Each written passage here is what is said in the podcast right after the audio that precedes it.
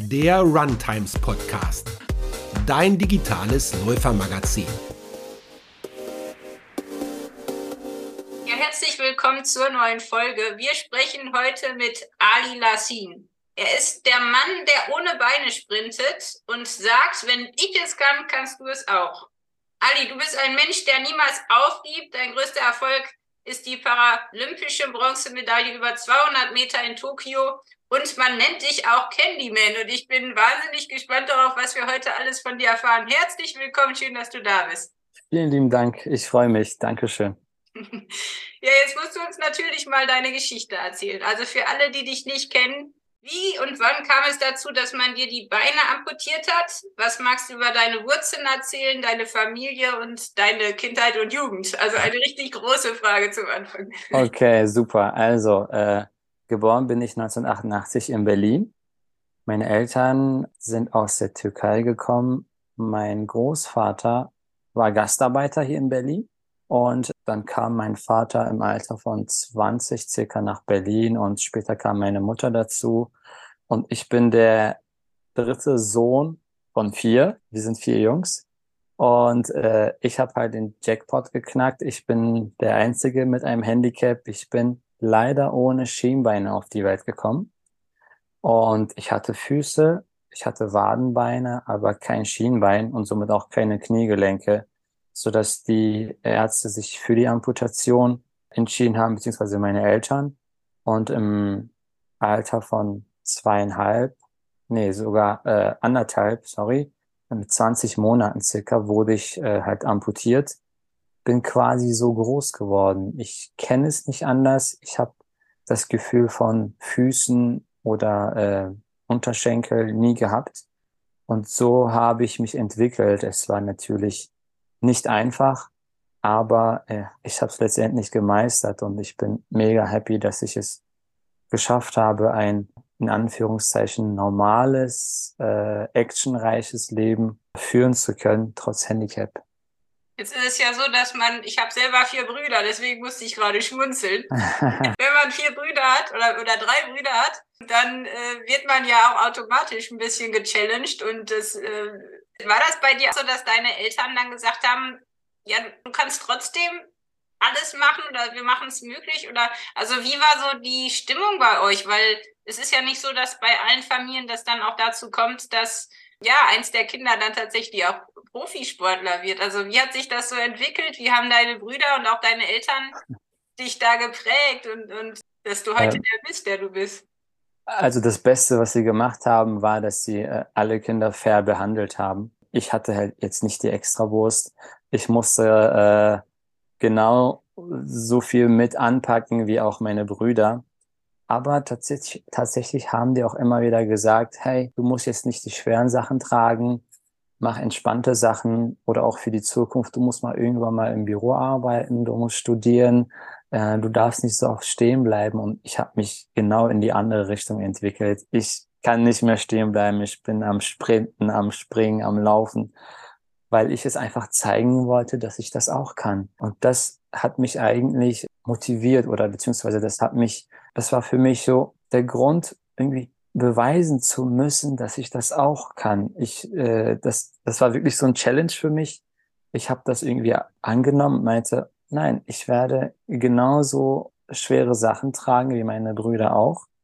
Und äh, dann ging die Reise eigentlich für mich relativ früh schon äh, motivationstechnisch los. Ich wollte alles ausprobieren und war auch immer mit dabei und wurde eigentlich von, von der Familie oder von meinen Brüdern nie irgendwie ausgeschlossen, weil ich ein Handicap hatte. Nein, die haben immer halt eine Lösung gefunden, um mich mit zu integrieren. Und das hat auch super geklappt. Wahnsinn. Und in der Schule und so? Also hattest du dann äh, da auch Probleme oder war das relativ einfach? Also in der Schule, die Kindheit, Grundschule war schon äh, ziemlich entspannt, weil man eigentlich äh, auch sehr, sehr spät realisiert hat, dass man anders ist, weil für mich war das Leben ja so normal. Und äh, ich habe alles mitgemacht. Ich habe auch im Schulsport mitgemacht, bis ich dann etwas älter wurde und äh, merkte, okay, ich bin anders. Ich fühle mich zwar nicht anders, aber ich werde anders behandelt. Und das wollte ich nie wahrhaben. Und dann kam ja auch die Pubertät, was so eine Tiefphase für mich war. Also Kindheit super, Pubertät war die Katastrophe für mich. Und irgendwann ging es wieder. Ich meine, die Pubertät ist ja für die meisten von uns nicht gerade die beste Zeit Genau. Ja, Hast du da noch was zu erzählen, wie, wie das war? Und auch hat der Sport da schon so eine große Rolle gespielt? Also kannst du dich noch erinnern, wo du deinen ersten Lauf erlebt hast und gesagt hast, ich, ich will Läufer werden? Du sagtest gerade schon, du willst alles ausprobieren oder wolltest alles ausprobieren? Also von den Paralympics habe ich sehr, sehr spät was erfahren. Was ich sehr gerne gemacht habe, war Fußball spielen. Ich war gerne im Tor als Torwart und meine Brüder haben halt eine Decke immer ausgelegt und ich durfte da ohne Prothesen halt den Torwart spielen. Bin halt äh, hin und her gesprungen und irgendwann hat mir das so Spaß gemacht, dass ich dann kleinere Prothesen hatte für, für Sport. Und damit war ich auch jahrelang irgendwie mit Freunden und Familie im Indoor-Soccer als Torwart unterwegs, was auch eine super tolle Zeit war. Aber ich wollte mich eigentlich nie zeigen. Ich wollte äh, immer verdeckt bleiben. Ich wollte die Behinderung quasi nicht präsentieren, weil ich selber Probleme hatte, die Behinderung zu akzeptieren. Und erst im Alter von 25 habe ich mich entschieden, äh, Sport zu machen, das in dem Fall Parasport, weil ich auch äh, durch, durch, also zufällig darauf gestoßen bin, dass es sowas überhaupt gibt. Ich wusste davon vorher gar nichts und mit 25 Jahren damit anzufangen und äh, dann es doch zu schaffen, irgendwie bei den Spielen mitzumachen, bei den Paralympischen Spielen und das noch mit einer Medaille am Ende zurückzukommen, äh, hätte ich niemals gedacht. Ich wollte es ja nur ausprobieren eigentlich. Wahnsinn, das ist ja auch nicht gerade eine lange Zeit dann ne, gewesen. Also zehn Jahre, also acht Jahre ungefähr, wann war das? 2013 war also die erste Berührung. 2014 hatte ich zum ersten Mal so richtige Prothesen und 2021 war ich in Tokio dabei. Wahnsinn. Und hatte auch zwischenzeitlich mal ein Jahr aufgehört, weil ich mich äh, jetzt nicht für Rio qualifiziert hatte, hatte ich die Motivation verloren. Und dann habe ich 2017 gar nichts gemacht und kam 2018 wieder zurück. Dann ja. aber auch mit Erfolg. ja, allerdings. Du sagtest ja gerade, in der Pubertät war es sehr schwer. Ähm, auch vor allem gar nicht so sehr, weil dich andere nicht akzeptiert haben, sondern weil du dich selber nicht akzeptieren konntest. Genau, das war mein Problem. Und ich sage auch immer wieder, Menschen, die Behindertensport machen, haben schon gewonnen, weil sie den ersten Kampf gegen die Behinderung schon, schon gewonnen haben, schon für sich entschieden haben. Sich mit einem Handicap, äh, mit einer körperlichen Einschränkung zu präsentieren, erfordert extrem viel Kraft, weil man von der Gesellschaft als nicht normal abgestempelt wird. Das war so immer, immer der Kampf. Das hat man halt immer gesehen, gespürt. Man wurde in eine Schublade gesteckt und da musste ich halt irgendwann mal raus. Ich wollte nicht dazugehören und deswegen habe ich mich jahrelang in dieser Schublade versteckt, äh, mit der Hoffnung, dass mich niemand sieht, niemand bemerkt. Und jetzt ist es genau das Gegenteil. Jeder sieht mich, je, ich falle extrem viel auf, wenn ich auf Sportprothesen laufe und besuche Schulklassen, erzähle von meinem Leben, vom Sport, versuche Kinder zu motivieren, arbeite mit dem Nachwuchs zusammen und möchte einfach ähm, vieles wieder zurückgeben, weil ich der Meinung bin, mit 25 anzufangen ist viel zu spät. Und viele, die halt ein Handicap haben, sollten schon früher anfangen, weil der Sport hat mich wirklich um 180 Grad verändert, so dass ich irgendwie auf einmal äh, mega positiv geworden bin, selbstbewusst geworden bin und mein Auftreten ist dann dadurch viel, viel stärker geworden und jetzt juckt mich das gar nicht, ob ich ein Handicap habe oder nicht. Du sagtest mal über dich, du warst der totale Pessimist, das kann man Extrem. sich nicht vorstellen. ich, ich hatte extreme Depressionen. Ich wollte nicht mehr raus. Und äh, da, da ich Depressionen hatte in der Pubertät, äh, hat die Prothesenversorgung nicht geklappt, weil ich das nicht wollte. Die Anpassung hat nicht gestimmt. Daher saß ich ein Jahr lang im Rollstuhl. Aktuell laufe ich ja auf Prothesen. Und dann noch während der Pubertät im Rollstuhl zu sitzen in der neunten Klasse und äh, auf andere angewiesen zu sein und äh, in der Schule mal immer im, in der Pause in der Klasse sitzen zu müssen, weil die Wege viel zu lang waren zum Fahrstuhl, hat mich noch halt dazu geführt, dass ich dadurch halt gelitten habe oder mehr Depression hatte am Ende. Und wie hast du den Schalter umgelegt? Also gab es da einen Moment oder, oder hat dich irgendwie irgendwas, also irgendwie muss ja irgendwas passiert sein? Oder war das eine äh, schleichende Entwicklung oder? Also ich war wirklich, wenn, wenn ich sagen darf, ich war wirklich so im tiefsten Punkt, den es im, in meinem Leben oder den es allgemein gab, weil ich hatte vor, nicht mehr zu leben. Also ich hatte schon Gedanken, Suizidgedanken, weil ich dachte, das ist, das ist kein schönes Leben, was ich habe. Und äh, ich, es macht für mich gar keinen Sinn. Ich kann mir keine Zukunft mehr vorstellen. Meine Noten wurden schlechter und irgendwann äh, habe ich bemerkt oder wurde mir gesagt, dass ich einfach mal das schätzen soll, was ich überhaupt habe. Also einfach mal anders denke. Und ich habe ja immer gejammert und gesagt, ich habe keine Beine, äh, aber nie gesagt, oh cool, ich habe ja Hände. Oder mega, ich kann ja sehen, ich kann ja fühlen, ich kann ja sprechen. Und das war so der Schalter, was ich irgendwann mal angefangen habe, beziehungsweise um, umgelegt habe. Und dadurch wurde ich dankbarer. Und äh, je dankbarer ich wurde, desto öffnete ich mich auch mehr. Und dann hat es auch mit der Prothesenversorgung geklappt und äh, irgendwann äh, habe ich auch meinen Führerschein gemacht. Ich habe dann die Schule weitergemacht und äh, ich war dann einfach so dankbar und Dankbarkeit ist einfach am Ende glücklich sein. Also ich bin glücklich für das, was ich habe. Anstatt zu jammern für das, was ich nicht habe, sollte man einfach mal Sachen schätzen, die man überhaupt im Leben hat. Das verlieren wir so schnell aus den Augen. Und äh, dann, dann jammern wir einfach nur rum und heulen und äh, beklagen uns über Dinge, was für andere Gold wert wäre am Ende eigentlich. Mhm. So, so ging's los ab der zehnten, elften, beziehungsweise ab erst in der Ausbildung, würde ich sagen, habe ich so angefangen, mehr dankbar zu sein, hatte danach auch wirklich einen Führerschein. Und aber auch der Parasport, generell der Sport, der Profisport kam auch viel später. Ja, wie kam es denn dazu? Also hat dich irgendwer gesehen und gesagt, Junge? nee, ganz im Gegenteil. Äh, es war, ich kann mich noch sehr gut dran erinnern, ich war in der Ausbildung und es war Winter 2011, Dezember. Und da hat mein Kollege angerufen und meinte, hey, es läuft gerade eine Reportage über Paralympics. Du musst dir das mal angucken. Ich so, Paralympics? Was ist denn das? Ja, schalte sofort um und schau dir das an.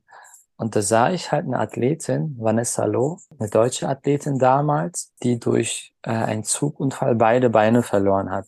So, so wie bei mir eigentlich. Also wir wären, wir sind in derselben äh, Kategorie bei den Paralympics. Äh, beidseitig Oberschenkel amputiert ist die Klasse. Und äh, sie hat mit 15, glaube ich, beide Beine verloren. Ähm, und dann nach paar Jahren hat sie angefangen, Sport zu machen und wurde mega erfolgreich. Und dann dachte ich mir so, hey, wenn sie es kann nach einem Unfall, dann musst du das ja auch können, weil du kennst es ja nicht anders. Du bist, du bist belastbar, du kannst auf deinen Stümpfen laufen, ähm, du spielst sowieso Fußball mit deinen Freunden, also kannst du das ja auch mal machen. Und dann habe ich halt Mut gefasst und habe dann halt einen Verein gesucht, habe mich dann äh, beim PSC Berlin vorgestellt und die waren an, in, dieser, in, in dieser Woche im Trainingslager in, in Kienbaum, ist ja auch hier in der Nähe von Berlin und meinten so, hey, komm mal vorbei, wir sind da mit vier, fünf Athleten. Ich so, okay, cool. Aber es war 2011, es war kurz vor London, also paar Monate vor London, vor den Paralympischen Spielen und, und ich rechne so gerade so aus, ich sage so, okay, noch paar Monate London, okay, London, ich komme.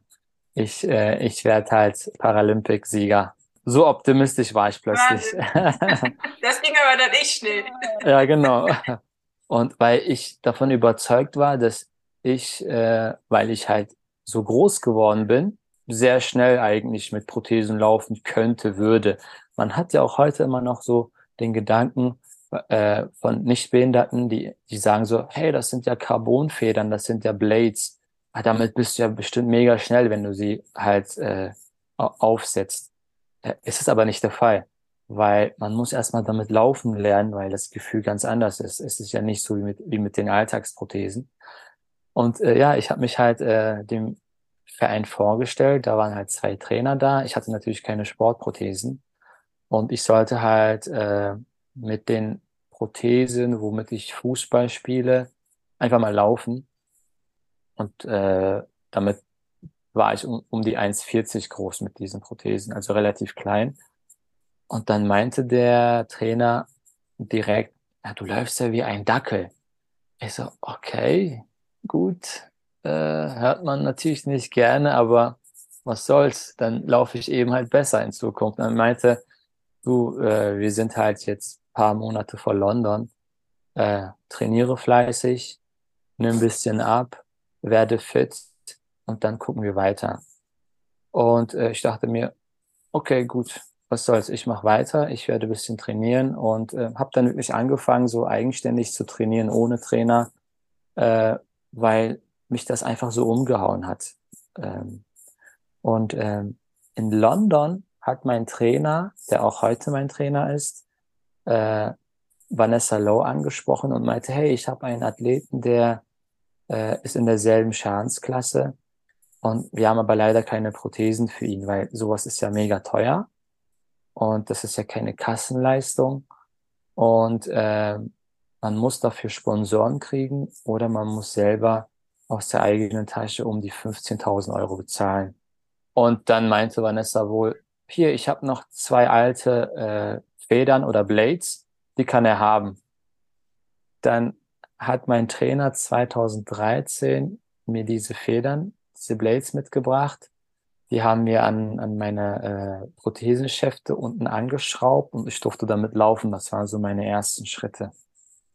Und ich bin ein sehr ungeduldiger Mensch. Ich möchte schnell zum Ziel und ich möchte schnell erfolgreich werden. Damals sogar noch schlimmer wie jetzt. Ich bin ehrgeizig auf jeden Fall mittlerweile geduldiger geworden, aber früher, da, da ging es einfach nicht.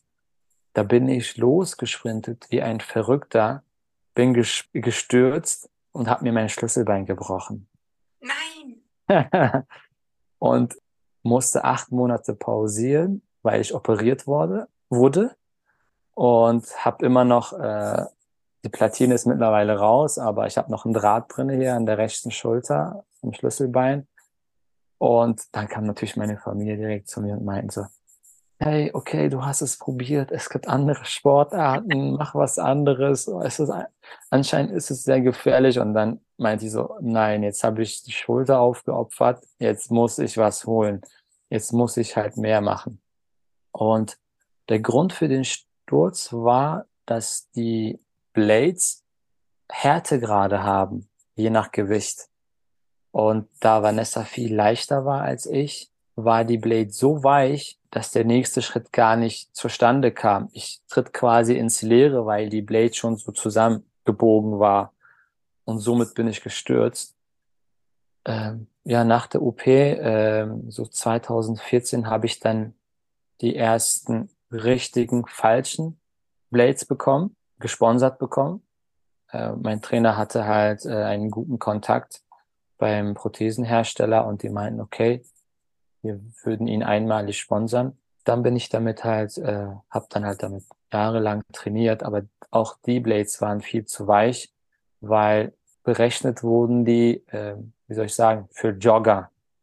Ich war ja aber Sprinter, deswegen müssten die bei mir auch noch paar Härtegrade auch fester sein. Aber es war schon zu spät, die waren schon verbaut und ähm, dann habe ich halt ein Jahr damit trainiert, dann neue Blades bekommen und äh, dann 2016 auch die Norm verpasst und dann dachte ich mir, okay, du hast äh, alles getan, aber es soll einfach nicht funktionieren. Und währenddessen habe ich 2013 ein Unternehmen gegründet. Genau, Sweet Store. Deswegen nennt man mich auch Candyman. ja, das musst du uns auch erzählen. Und ich habe schon gedacht, magst du sehr gerne Süßigkeiten, aber das passt ja eigentlich nicht zum, zum Profisportler. Also. Ja, ich wollte eigentlich die Konkurrenz schwächen, aber die sind nicht drauf reingefallen, daher. ja, wir haben 2013 mit der Familie ein Unternehmen gegründet Und äh, das Unternehmen gibt es immer noch, bin 2018 ausgestiegen, weil ich das einfach äh, nicht geschafft habe mit dem Sport. Weil Leistungssport und Selbstständigkeit, das ist viel, war viel zu viel. Und irgendwann habe ich bemerkt, dass mein Bruder alles stemmen muss und meinte, hey, es ist sinnvoll, wenn ich aussteige und mein kleiner Bruder dann halt mit einsteigt, weil ich habe ja noch paar Brüder gehabt im Ersatz. Mhm. Und ähm, dann ist mein kleiner Bruder quasi für mich eingesprungen, der auch durch die Ausbildung beendet hatte. Und seitdem sind die ein Team und ähm, genau, ich bin seit 2018 raus. Aber wie hast du das geschafft? Ich meine, du warst ja jetzt wirklich nicht mehr der Jüngste. Nach ja. diesen ganzen Problemen, Niederschlägen dann zu sagen, ich mache weiter, weil die meisten würden, also ab 25 altert man ja, ne? Ich nicht. naja, das war jetzt 2018, also 2016 ähm, hatte ich ja aufgehört. Also als ich erfahren habe, dass ich nicht nominiert wurde, habe ich dann nicht mehr trainiert, nicht mehr richtig trainiert. Und 2017 habe ich dann gar nichts gemacht. Und Ende 2017 hat mich das Olympiastützpunkt Berlin angerufen und die meinten so, hey, wir wussten gar nicht, dass wir einen Berliner Fahrerathleten haben. Wieso, wieso warst du nie im Olympiastützpunkt? Ich meinte, eigentlich kennt man mich dort. Er meinte, ich kenne dich aber nicht, du musst mal vorbeikommen. Dann ging ich halt vorbei, das war ein Laufbahnberater, der sich dann meine Story angehört hat und meinte, ey, wir haben 2018 die Europameisterschaften in Berlin. Und du bist Berliner, du musst da mitmachen. Ich meinte, okay, dann bin ich dabei, weil ich habe eigentlich nach Gründen gesucht, um weiterzumachen. Ich musste aber halt aufhören, weil äh, das Unternehmen darunter gelitten hat. Und äh, dann meinte ich zu meinem Bruder, hey, ich würde gern noch weitermachen. Aber zum Laufbahnberater meinte ich, nicht unter dieser Konstellation, weil ich kann nicht Unternehmer sein und dann noch Leistungssportler zugleich. Ich brauche halt einen Job, was äh, mich entlastet, wo ich nur in Teilzeit arbeite und äh, nach der Arbeit dann halt zum Training fahre. Und dann hat er halt äh, eine Arbeit organisiert. Äh, ich arbeite aktuell bei einer äh, Wohnungsbaugesellschaft, einer städtischen und äh, bin mega happy. Ich arbeite nur 22 Stunden in der Woche und äh, werde für Trainingslager und für Wettkämpfe freigestellt. Und ähm, klappt super. Seit fünf Jahren bin ich da und äh, 2018 im Juni bin ich eingestiegen und 2018 im August kam schon äh, die erste europäische Medaille. Ich wurde Vize-Europameister über 200 Meter. Und äh, dann kam Dubai 2019, da wurde ich halt äh, Dritter bei der WM. Und 2021 halt die Paralympischen Spiele äh, mit der Bronzemedaille. Wahnsinn. Was war so für dich jetzt das, das schönste Erlebnis? War das das erste, also in Berlin, oder war das das, das ist ja wahrscheinlich schwierig, aber war, war da ein Moment, wo du immer wieder dran denken musst, der ganz besonders für dich war? Tokio war besonders für mich. An dem Tag, wo ich die 200 Meter äh, gelaufen bin, hatte meine ältere Tochter ihren ersten Geburtstag. Und ich war halt in Tokio. Ich war zwar nicht dabei, aber habe dann halt als Geschenk eine Bronzemedaille mitgebracht. Und das war natürlich mega schön. Und wenn ich jetzt so zurückblicke, es, äh, es kommt mir vor wie, wie so ein Traum. Also es ist mittlerweile, es sind mittlerweile zwei Jahre her. Also ich kann es immer noch nicht so richtig realisieren, dass ich da war, dass ich halt einen Weitsprungwettkampf hatte, dann noch halt die 200 gelaufen bin, dass ich auch, dass ich in Japan war generell. Also das war ein Ziel und das habe ich erreicht und dann halt äh, noch mit einer Medaille zusätzlich war super, aber danach ging es mir wiederum extrem schlecht. Weil man fällt tief, wenn man ein Ziel erreicht hat. Das habe ich letztes Jahr so erlebt, extrem gespürt und dachte, wieso soll ich nochmal das Ganze machen? Aber jetzt bin ich voll und ganz wieder dabei. Was motiviert dich jetzt? uh, ähm, ähm, ich sag's mal so, es war mega schwer, über die Jahre halt, ähm, wie soll ich sagen, äh, sponsorentechnisch versorgt zu werden. Ich hatte keine Sponsoren. Also äh, ich hatte keinen Ausrüster. Ich äh, musste halt quasi um äh, Prothesen, um, um Blades quasi betteln, in Anführungszeichen, Aktionen starten, den Vereinspräsidenten fragen. Ähm, das war immer mega anstrengend. Und in Tokio, äh, also als ich immer, also in meinem Zimmer in Tokio habe ich bei Adidas unterschrieben. Ich, seitdem bin ich Adidas-Athlet. Und dann kam auch der Prothesenhersteller auf mich zu und meinten, die meinten, hey, äh, wir möchten dich gerne sponsoren. Und während Tokio war auch Teufel Audio mein Sponsor. Ich dachte mir so, wo wart ihr die ganzen Jahre, wo ich euch halt eigentlich mega gebraucht habe? Der Weg war sehr, sehr anstrengend. Ich habe so viel aufopfern müssen, so viel Privatleben, Sozialleben, Freunde, Familie, äh, Hobbys. Ich hab, ich musste alles jahrelang beiseite packen und, und dafür kämpfen, um gut zu sein. Und äh, wo ich es dann halt ohne Hilfe erreicht habe, kamen dann plötzlich die Sponsoren und dann dachte ich mir so, okay, jetzt bist du besser versorgt und du hast Bronze geholt, jetzt musst du aber Gold holen. Und das hat mich so nochmal gepusht. Aber dennoch bin ich letztes Jahr tief gefallen, ähm, weil letztes Jahr kam meine to zweite Tochter auf die Welt und äh, dann habe ich so bemerkt, okay, ich muss auch mehr für die Familie da sein. Die Kinder sind noch klein und wenn ich immer wieder halt ausfalle und im Trainingslager bin und zu Wettkämpfen fahre, wo ich halt äh, meine Frau und meine Kinder nicht mitnehmen kann, dann, äh, dann bin ich gedanklich ja auch immer hier. Dann dachte ich mir, okay, äh, gut, ich, die, die paar Jahre bis Paris mache ich noch und dann gucken wir mal weiter. Wahnsinn. Hast du deine Frau auch beim Sport kennengelernt? Das würde mich natürlich jetzt mal interessieren. Indirekt, äh, ich wurde halt von einem Jugendverein eingeladen, als Athlet natürlich. Ich sollte die Jugendlichen motivieren und äh, die Schwester meiner Frau war da und hat dann zu Hause von mir erzählt.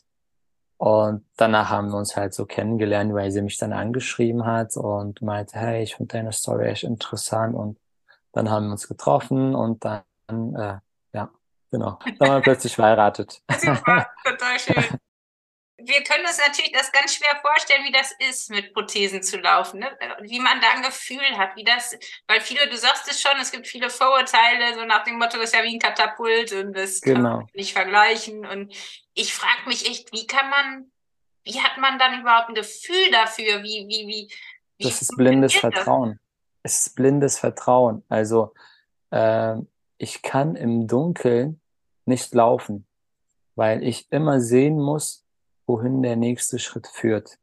Wenn ich mal im Treppenhaus bin am Abend und das Licht ausgeht, hole ich mein Handy raus und mache erstmal Licht, um zu gucken, was, wohin geht der nächste Schritt. Das ist wirklich blindes Vertrauen.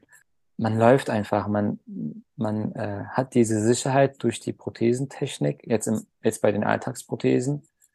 Und man weiß ganz genau, okay, wenn ich das und das mache, reagiert die Prothese so und so. Und im Sport ist es wiederum anders, weil äh, beim Sport kann ich nicht stehen, weil ich keine Fläche habe. Ich bin immer am Hin und Her tippeln, immer in Bewegung. Und es ist auch für mich wirklich so, als ob ich, wenn ich jetzt die Sportprothesen anziehe oder die Prothesen wechsle, werde ich auch ein ganz anderer Mensch. Es ist so, ich, ich, werd, ich fange an, verrückt zu spielen. Es ist so wie so ein Superheldenkostüm, als ob ich dann so plötzlich, ich bin dadurch definitiv schneller, äh, wenn ich die Prothesen anziehe, so, so, so wie meine Superkraft. Plötzlich habe ich die Prothesen an, die Sportprothesen, und dann bist du schnell, kannst weit springen und du kannst, du kannst Leute ärgern und abhauen. Das kann ich ja mit den Alltagsprothesen nicht.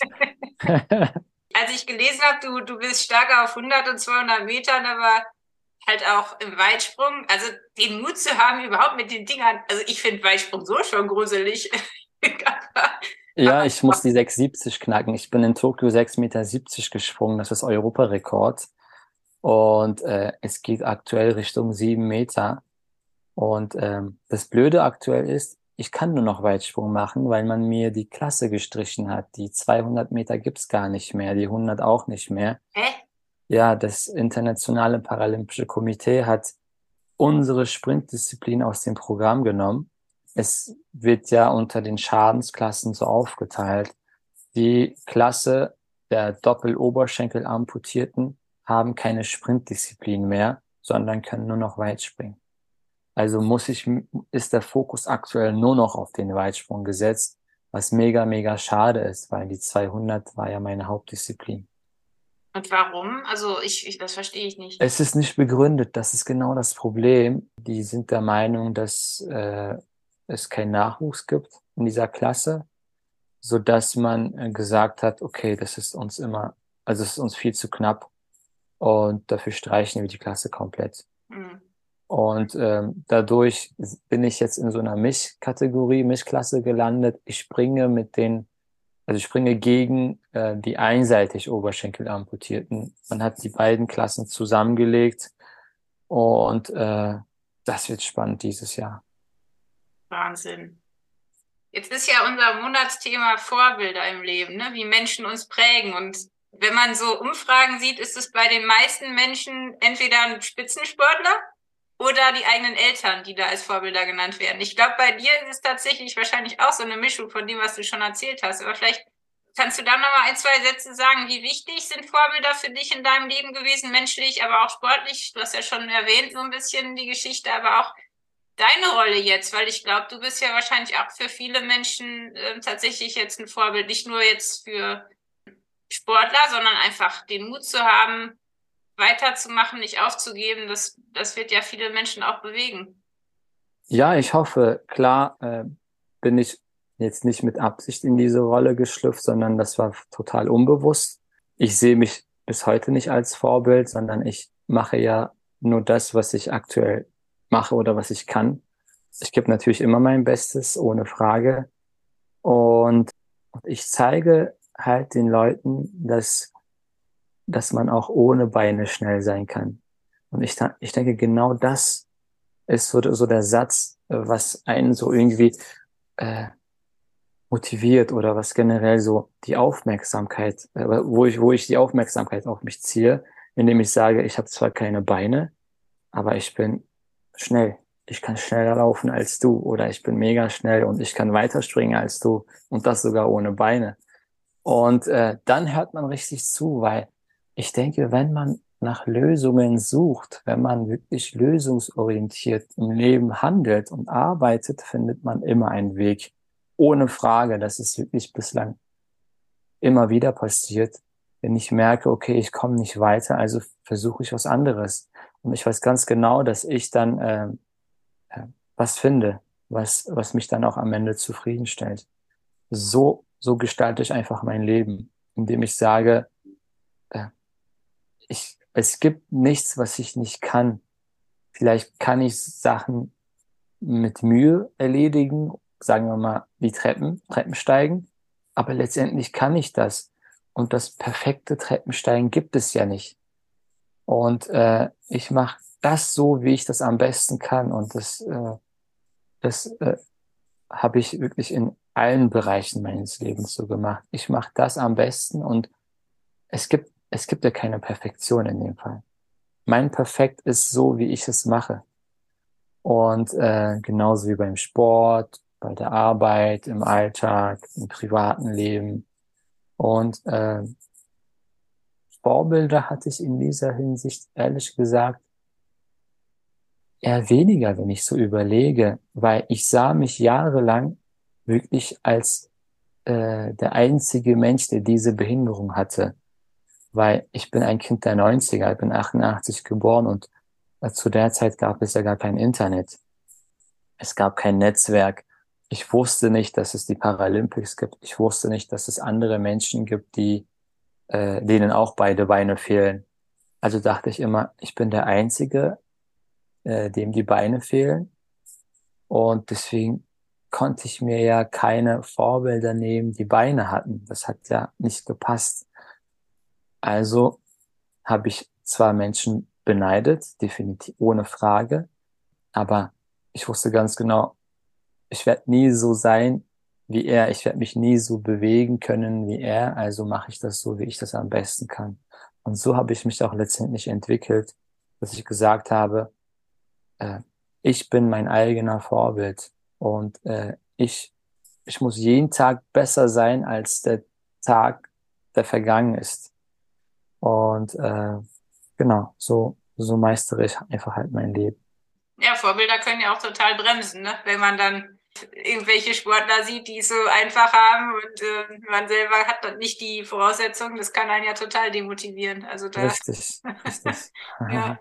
Du hast ja schon gesagt, dass du niemals aufgibst. Ähm, es gibt ja auch eine Menge Motivationssprüche und ich frage ganz oft Sportler, gibt es irgendwie einen Spruch, der bei dir am Kühlschrank hängt und gibt es einen Spruch, der niemals, den richtig, wo du fast kotzen musst, wenn du ihn hörst? Also Never Give Up ist so ein Standard-Hashtag, was ich benutze, wenn ich was auf Instagram poste, weil ich weiß ganz genau, durch, durch diese Einstellung habe ich es geschafft, weil ich nie aufgegeben habe. Mhm. Und äh, ja.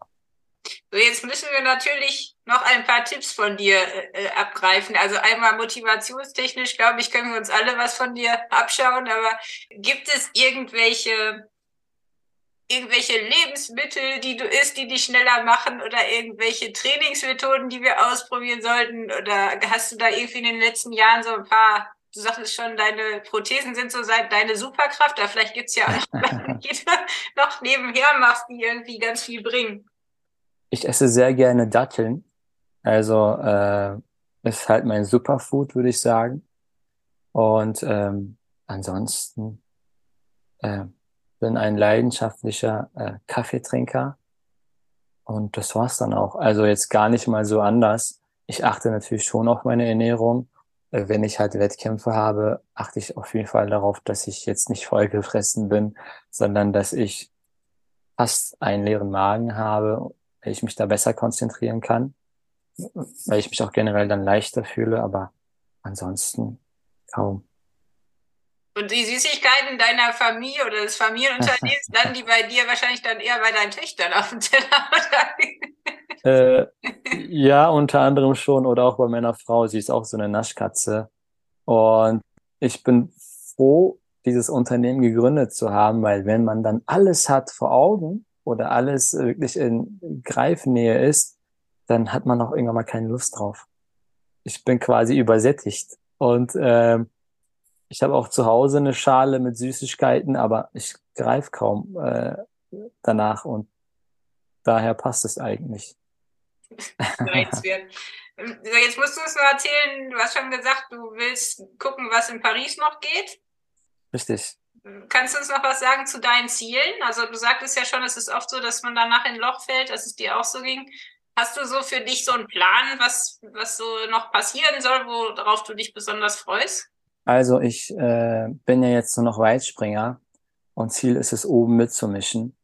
Äh, bin aktuell auf Platz fünf der Weltrangliste und äh, müsste schon die sieben Meter knacken, um die Top drei zu ärgern.